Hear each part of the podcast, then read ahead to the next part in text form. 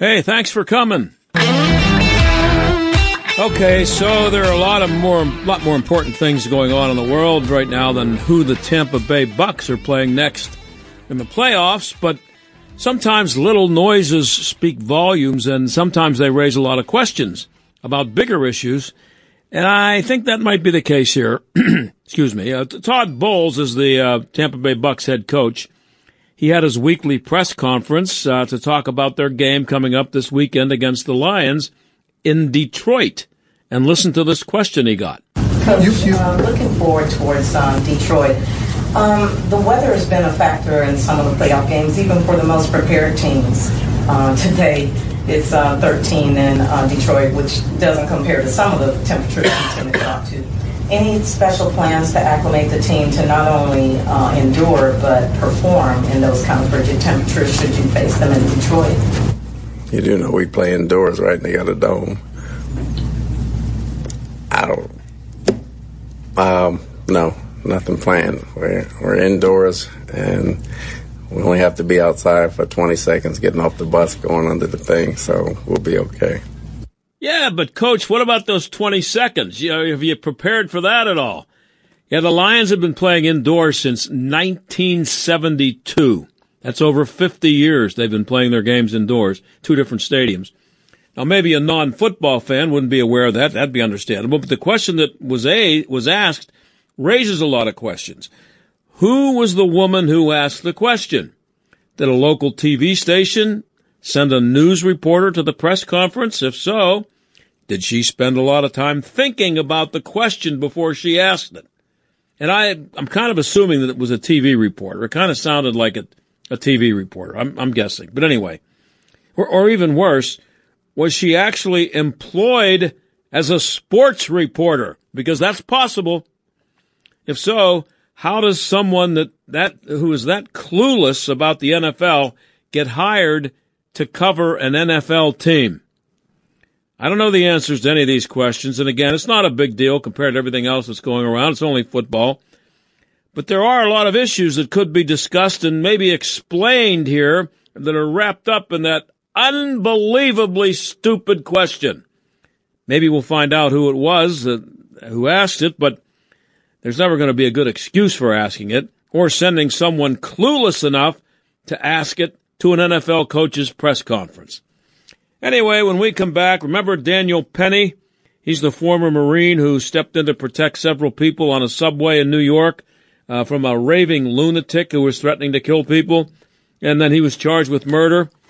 Well, the judge denied his appeal to have that case dismissed today, and we'll have someone from the Black Leadership Network here to say it's all about race and why it stinks, and also coming up, why you should think long and hard about getting an EV if you live, you know, here where it's cold. Stick around.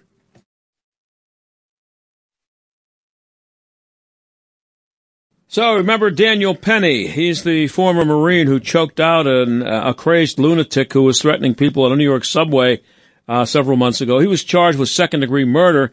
Today, a judge denied his request to have those charges thrown out. Donna Jackson is Project 21 Black Leadership Director of Membership, and uh, she joins us now. Donna, thanks for coming on again. Always good to have you. Thank you. Thanks for having me. It's always a pleasure. So, uh, Project 21 came out hard against these charges when they were brought. Uh, so, what do you think? Now it looks like he's going to trial in March. They're sticking to their guns. Well, you know what? Um, I, am not surprised at the way the uh, judge uh, re, uh, ruled. Um, you know, he can't really, given the state that he's in, rule any other way. The only reason why Marine Penny was charged in the first place is because he fits the woke narrative that he's white, straight, male, and patriotic. That is the only reason why he was charged in the first place. You know, you're in a situation where people are being threatened on a public transportation uh, a facility and you're standing up for the safety of the individuals on that train. They don't see you as a hero. No, they want to punish you because you fit the narrative of what they want to see in this country, and that is anybody who is represents a certain demographic. Because now we're in a situation where we now call we racism just social justice. So he fit that bill, and so that's why he's being punished. And that judge wasn't going to go against any of the woke mob that's anchoring for blood right now. I mean, DEI, you know, the diversity, equity, inclusion has really, in a lot of ways, punished any individual that people feel like goes against what they feel is justice in this country. And it's really envy. It's just really tearing down the American way of life where we don't see people based upon the color of their skin. Um, it's supposed to be their character, but today it's only based upon the color of your skin. So you think if this were re- reversed and uh, the people involved, the victim uh, and the uh, perpetrator in this case, because he's being called a perpetrator, um, were switched black for white, you think it would be a little different? It would have been justified. He would have been a hero. Yeah, right, right. They would have. He would have been justified. They would have been saying that he did the right thing. They would have put him on a pedestal and say, "Finally, in this country, we have uh, uh, we've achieved equality." It would have been exactly the same. I mean, you, right now you have the president of Harvard. I mean, you had the ex-president of Harvard being held as some hero and victim and victim because she was the most racist individual you can uh, imagine, and now and she's a victim. And now what you see is a person that was actually probably saving people's lives who is now being punished. So that this this is the narrative that we have right now. Anybody whose skin is white needs to be punished by those who believe in DEI. For those who really, it's really critical race theory, but that was, you know, didn't uh, advertise well, and so they just turned it into DEI. But the premises and the policies, principles, and the agenda is the same. I mean, I wish after celebrating Martin Luther King's birthday that we would really put this aside because we've had a black president. We have a black vice president. We have uh, uh, black chiefs of joint chiefs of staff. I mean, black people and minorities have achieved a tremendous amount in this country, but it seems like they will never put that aside and they're now weaponizing race against everyone and it's not hurt it's not really just hurting white Americans, but it's hurting black Americans, all Americans the same way. And so we really need to go for a message of unity right now. Yeah, that was my next question. Um, how does this help black Americans? It's, it's, well, it because the people who do it think that this is somehow a positive thing, what you just described. Not. It's revenge. I mean, is it making the uh, streets safer? Is it reducing crime? Is it uh, improving test scores in failing schools? It's not. And so much of this is just about revenge. Uh, you know, I, I say this with a heavy heart. They've made b- being black exhausting in this country. I mean, me as an individual, I have never looked at people based upon the color of their skin. I was always looking at people based upon uh, what they're able to produce. I never saw being black as a handicap, but uh, that's exactly what they're trying to say. That somehow, if I'm black, then I'm not capable. If I'm black, I can't get an ID card. If I'm black, I can't do math. If I'm black, I'm afraid and need safe spaces. All of this is is nonsense. We don't need any of this. I think exactly the same as any other person in this country. I want my family to have a nice life. I want a safe community. I want us to be able to uh, enjoy uh, all the amenities available in this country and take advantage of all the opportunities. I'm not sitting there looking at myself and looking at someone else and thinking they're different. I don't I don't see it that way because we all think and want the same things. That's the best life we can live as Americans. And I wish that we would get to a place where that is the case. Martin Luther King wanted people to participate in this country, not separate themselves from it. And that's, you know, that's where we go, we're going. We're further into segregation. I mean, now they're passing segregation as if it's some kind of good thing. I mean, where are we going with this? We need to move back to a place where it's about people being able to participate, not exclude themselves from uh, activity in this country. And if I'm not mistaken, um, the Reverend Al Sharpton was all over this uh, when it happened and was calling people out to demonstrate. And I think they had demonstrations near the subway. And um, so it's it's this is going to be celebrated, isn't it? In some quarters, the fact that, that there's going to be a trial, and they're going to make they're going to make hay out of it. But this, uh, I mean, you know, the the grifters are always going to be the grifters. There are people who you know, their primary goal is to make sure that um, they can make money any way they can by dividing people. And those people are always going to exist. But that doesn't represent all Americans. That's not the sentiment of most black Americans. Most black Americans just want to be able to live a prosperous lifestyle. And I can tell you right now, it hasn't been happening in these last three years, going on four years.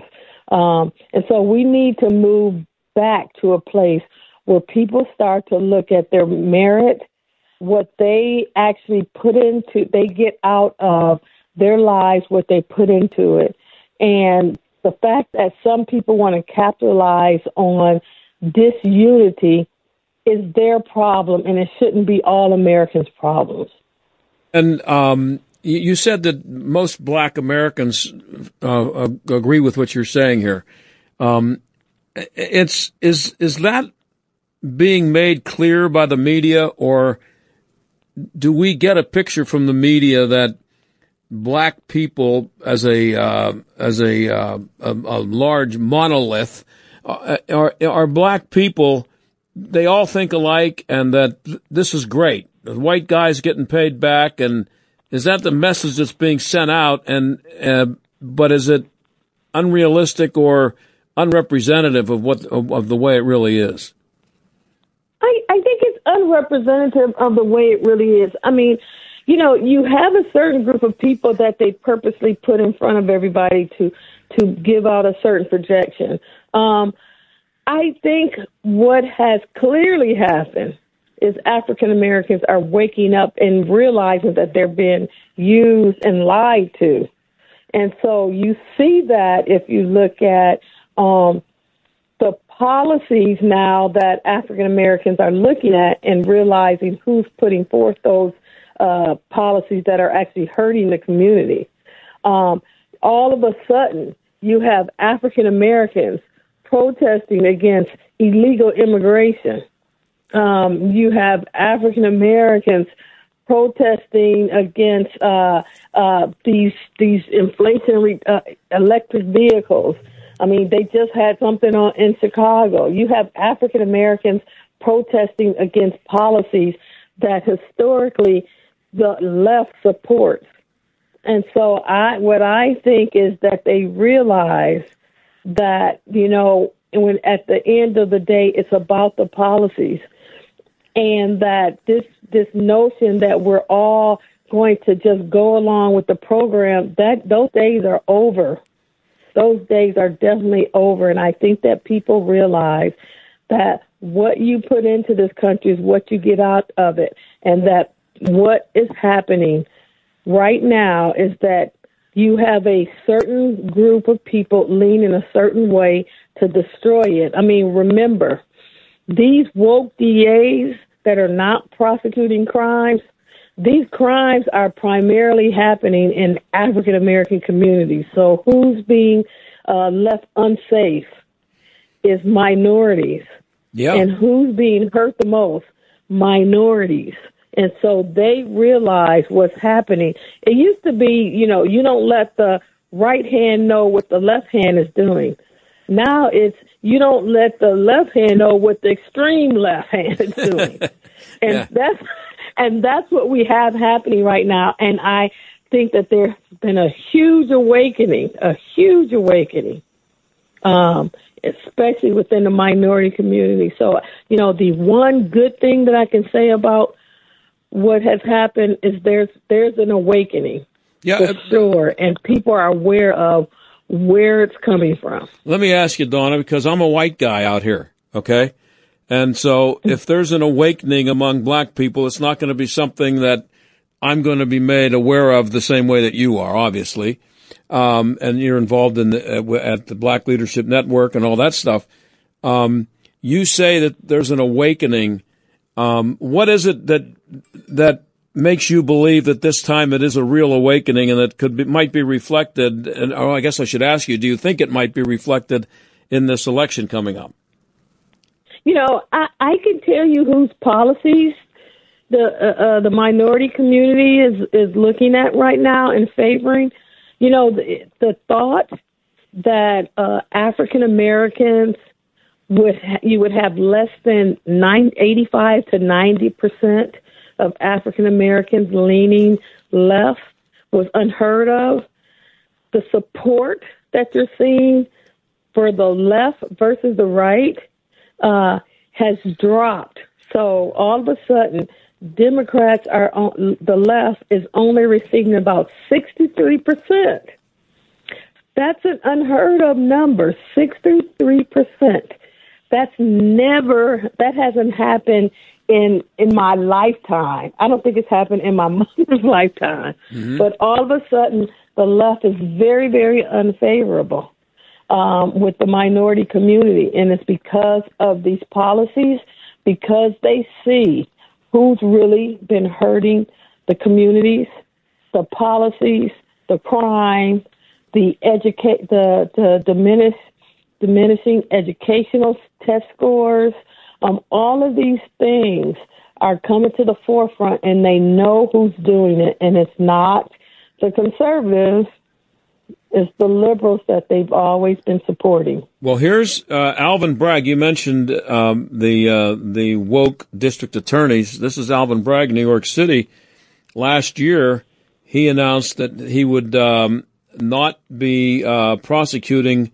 This is a quote: misdemeanors, including selling more than three ounces of marijuana, not paying public transportation fare, trespassing except the fourth degree stalking charge resisting arrest, obstructing governmental administration in certain cases, and prostitution. Now that that he came out and he was, uh, pardon the pun, bragging about that being his policy.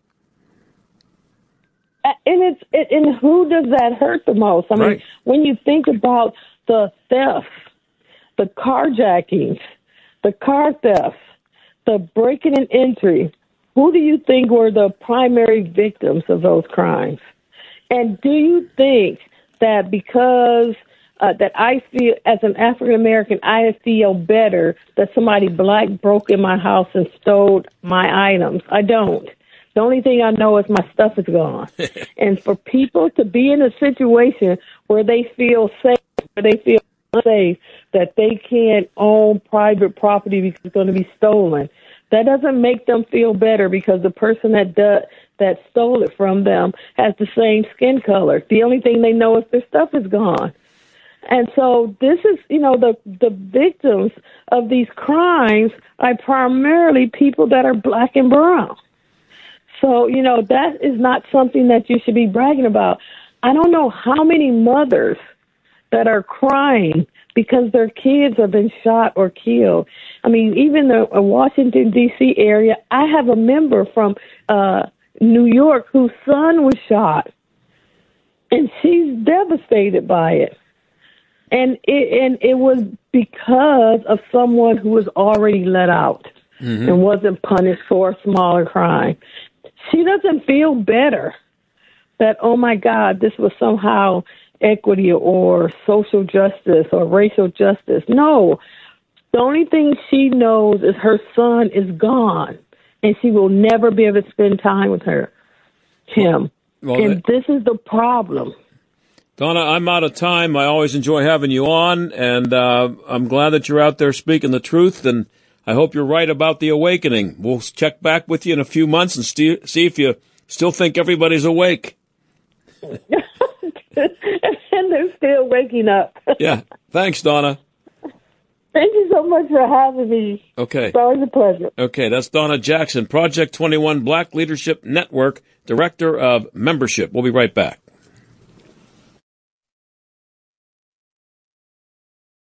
So, have you thought about getting an electrical electric vehicle uh, lately? Maybe you've noticed that it's been, I don't know, kind of cold around here.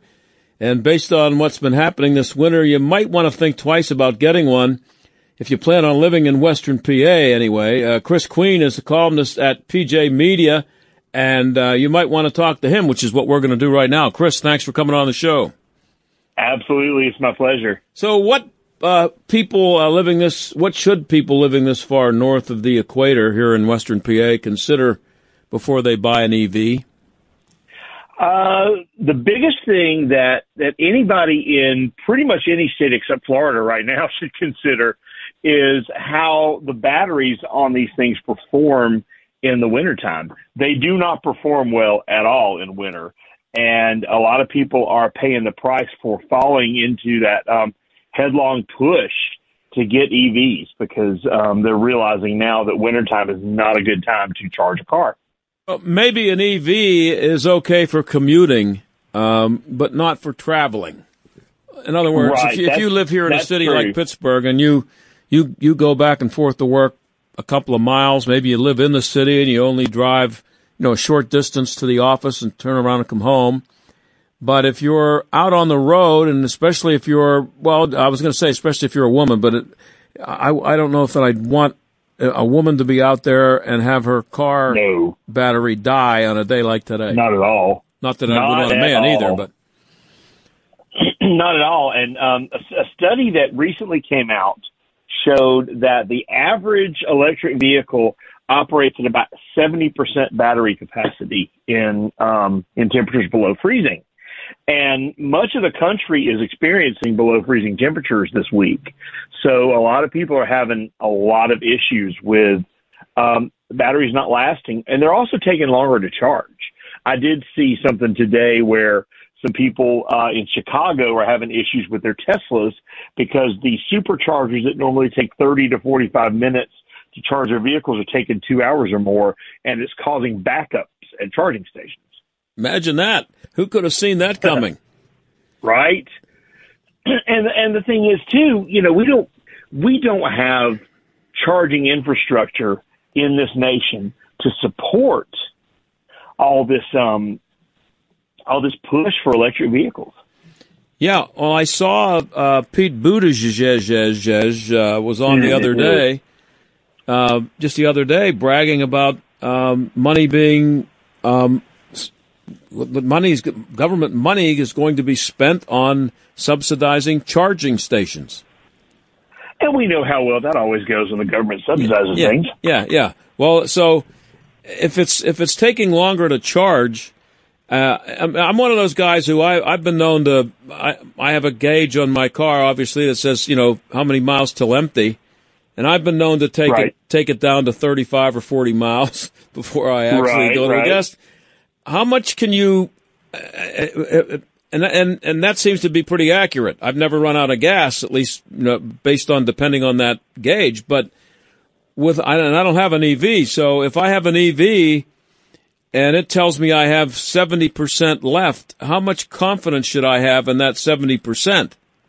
I wouldn't have a whole lot of confidence at all. In some vehicles, the uh, the Volkswagen ID4, which I'm not familiar with, actually lost 46% of its capacity. It's almost at half capacity in below freezing weather.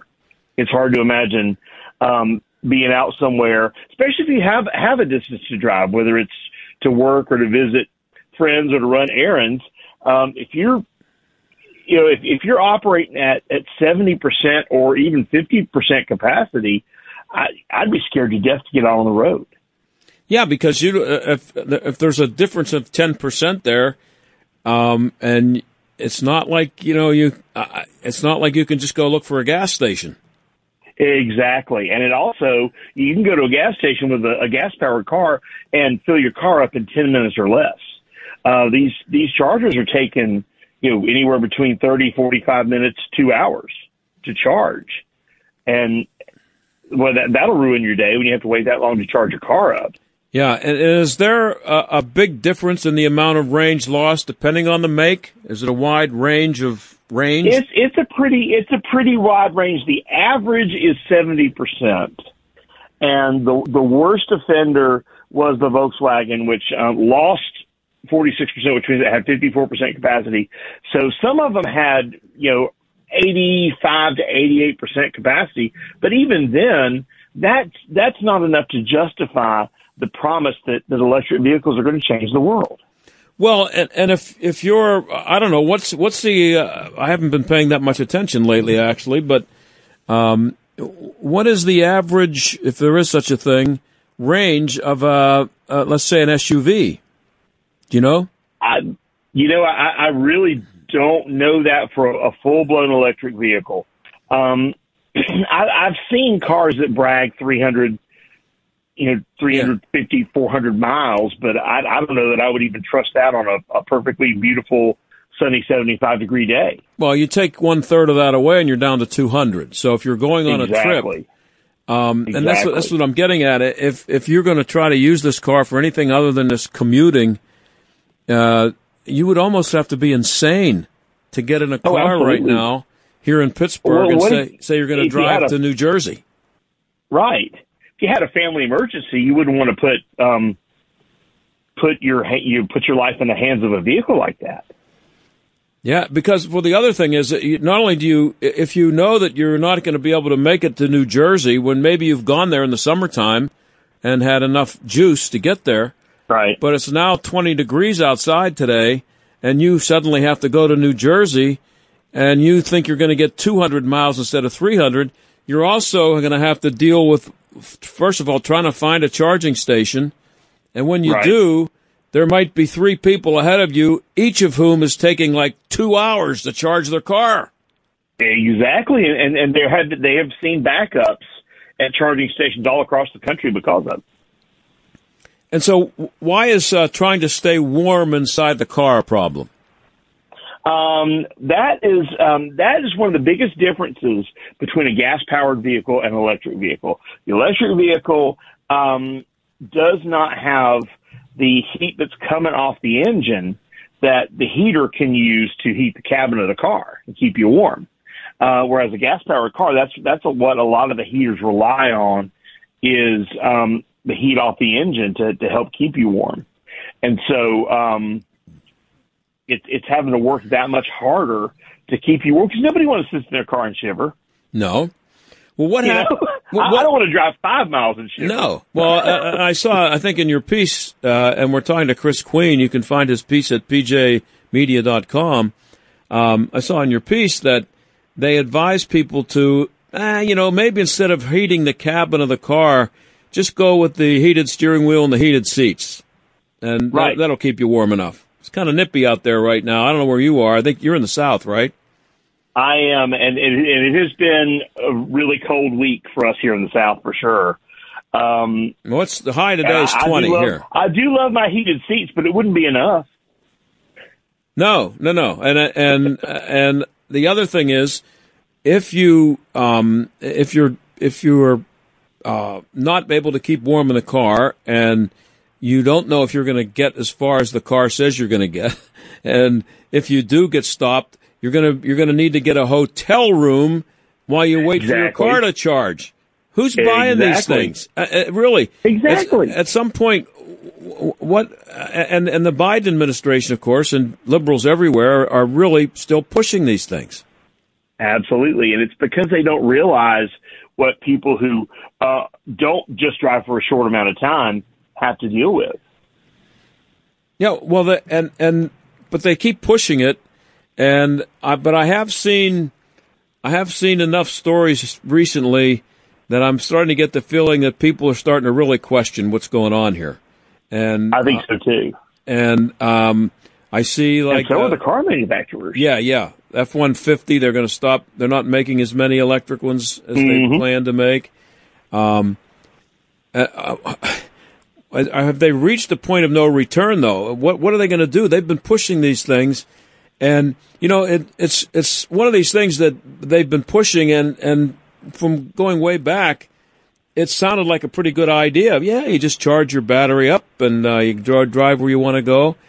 Well, people are are are now uh, experiencing owning a car and living in a place right. where it's 25 degrees, and they're saying, "What did I do? What what am I doing here?" Exactly. Exactly. So, how long can the industry survive sell, trying to sell these things? I I I don't. Th- I think that there's going to be a, an even bigger backlash in the coming months and years. I think people are going to realize that this was they were sold a bill of goods. Well, if you think about it, five years ago, five winters ago, it was as cold as it is now, but there weren't right. nearly as many people driving EVs. And right, each, exactly. each winter, if they keep selling these things, more people are going to have the same experience. They're going to they're going to be telling people, whatever you do, if you live north of the equator, don't buy an EV. Exactly. And of course, one of the uh, one, one of the people in the Biden administration, I can't remember who it was, um, you know, offered the advice, well, if, if you need uh, a gas powered car for, for uh, longer travel, then buy two cars. yeah. Yeah. Like we can all just, you know, afford two car payments. Yeah. Well, that's the other thing. Um, I just had a woman on from the Black Leadership Network talking mm-hmm. about the Biden administration's energy policies and some of the, that wasn't the main topic, but that came up. And she said that it affects um, minorities more than anybody. Oh, and, oh, absolutely. And and if they keep pushing these electric cars, they ain't cheap. Amen.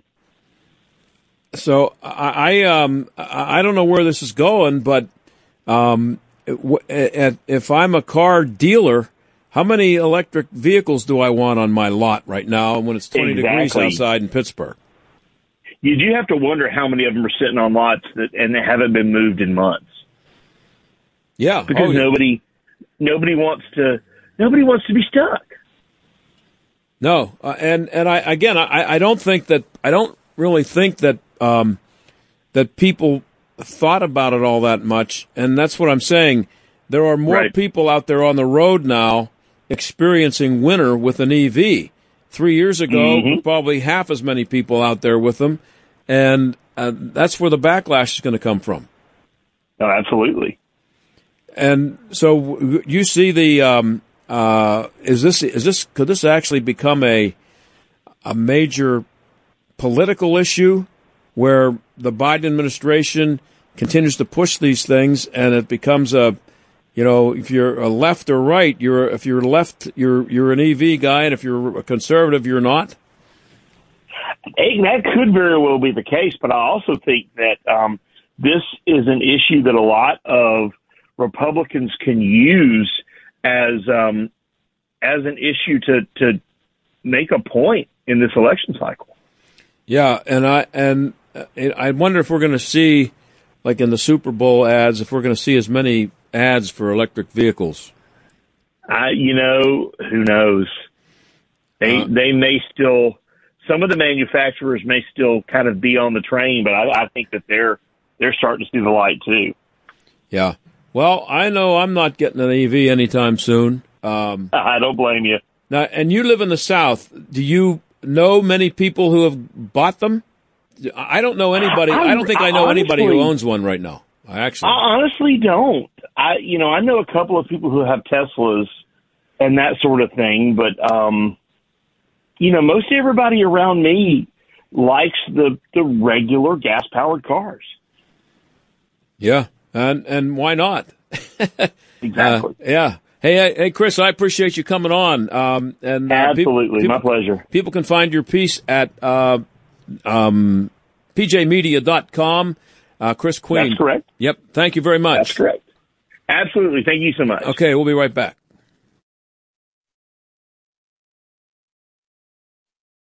So here's an interest, interesting uh, report I saw uh, from local news in Columbus, Ohio.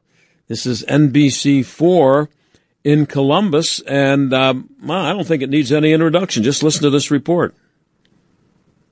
One of the issues that has plagued the cities across Ohio, including here in central Ohio, is gun violence. A new study just released is now unearthing if the Buckeye State's constitutional carry law impacted gun violence in cities. We thank you for joining us today for NBC4 at 5. I'm Jerod Smalley. And I'm Jennifer Bullock. The study was published today by the Center for Justice Research through a partnership between Ohio Attorney General Dave Yost's office and Bowling Green State University. I remember back on June 13th, the state began allowing citizens to carry a concealed weapon without a permit. The study looked at gun violence in the state's eight largest cities. Six saw less gun crimes after the law changed.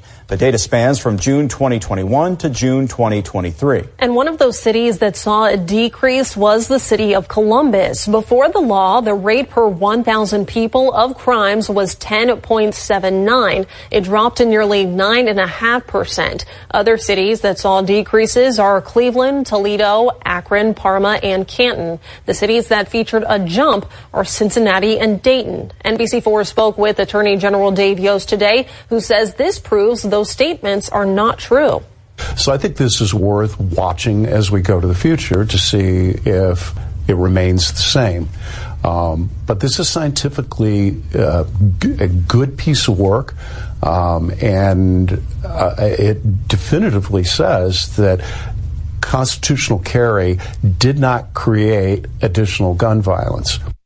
The Attorney General says this does not mean there is not a gun violence problem in the state. He says there absolutely is. However, he says the city and police leaders should be focusing on other ways to fix that problem. So um, there you go.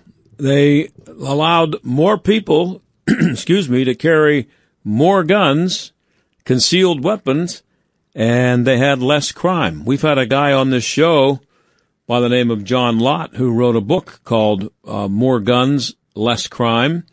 And uh, I may try to get him on tomorrow. I, I've, I put a call in to get him on, not just to talk about this, but he uh, he's also talking about the the definition of mass shootings and the, the usual stuff that you're going to be hearing about guns coming up because this is a uh, a political season, political uh, campaign uh, year and election year, and uh, um, he has all the numbers to refute most of their BS that they put out there. So um, I just thought that was interesting. And then right there in Columbus, Ohio, doesn't get more middle America than that. And you mentioned that uh, I think in there were like six or eight cities there, there were only one or two where crime actually went up.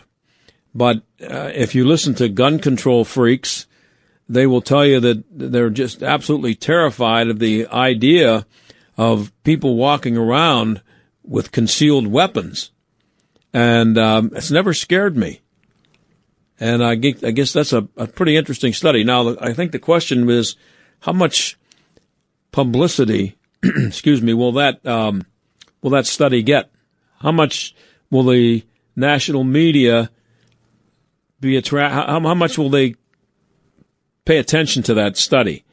Because if it was the other way around, if they had approved more concealed carry and the crime rate had shot up, you think they'd be talking about it a little bit on CNN and MSNBC? How much you want to bet this uh, story just kind of goes under the radar? You won't be hearing about it too much. So I just thought that was a good story to uh, finish with today. And uh, as I said, I'm going to see if I can get John Lott on either today or either tomorrow or the next day. We'll see what happens with that. But thanks for listening today. I'll talk to you tomorrow.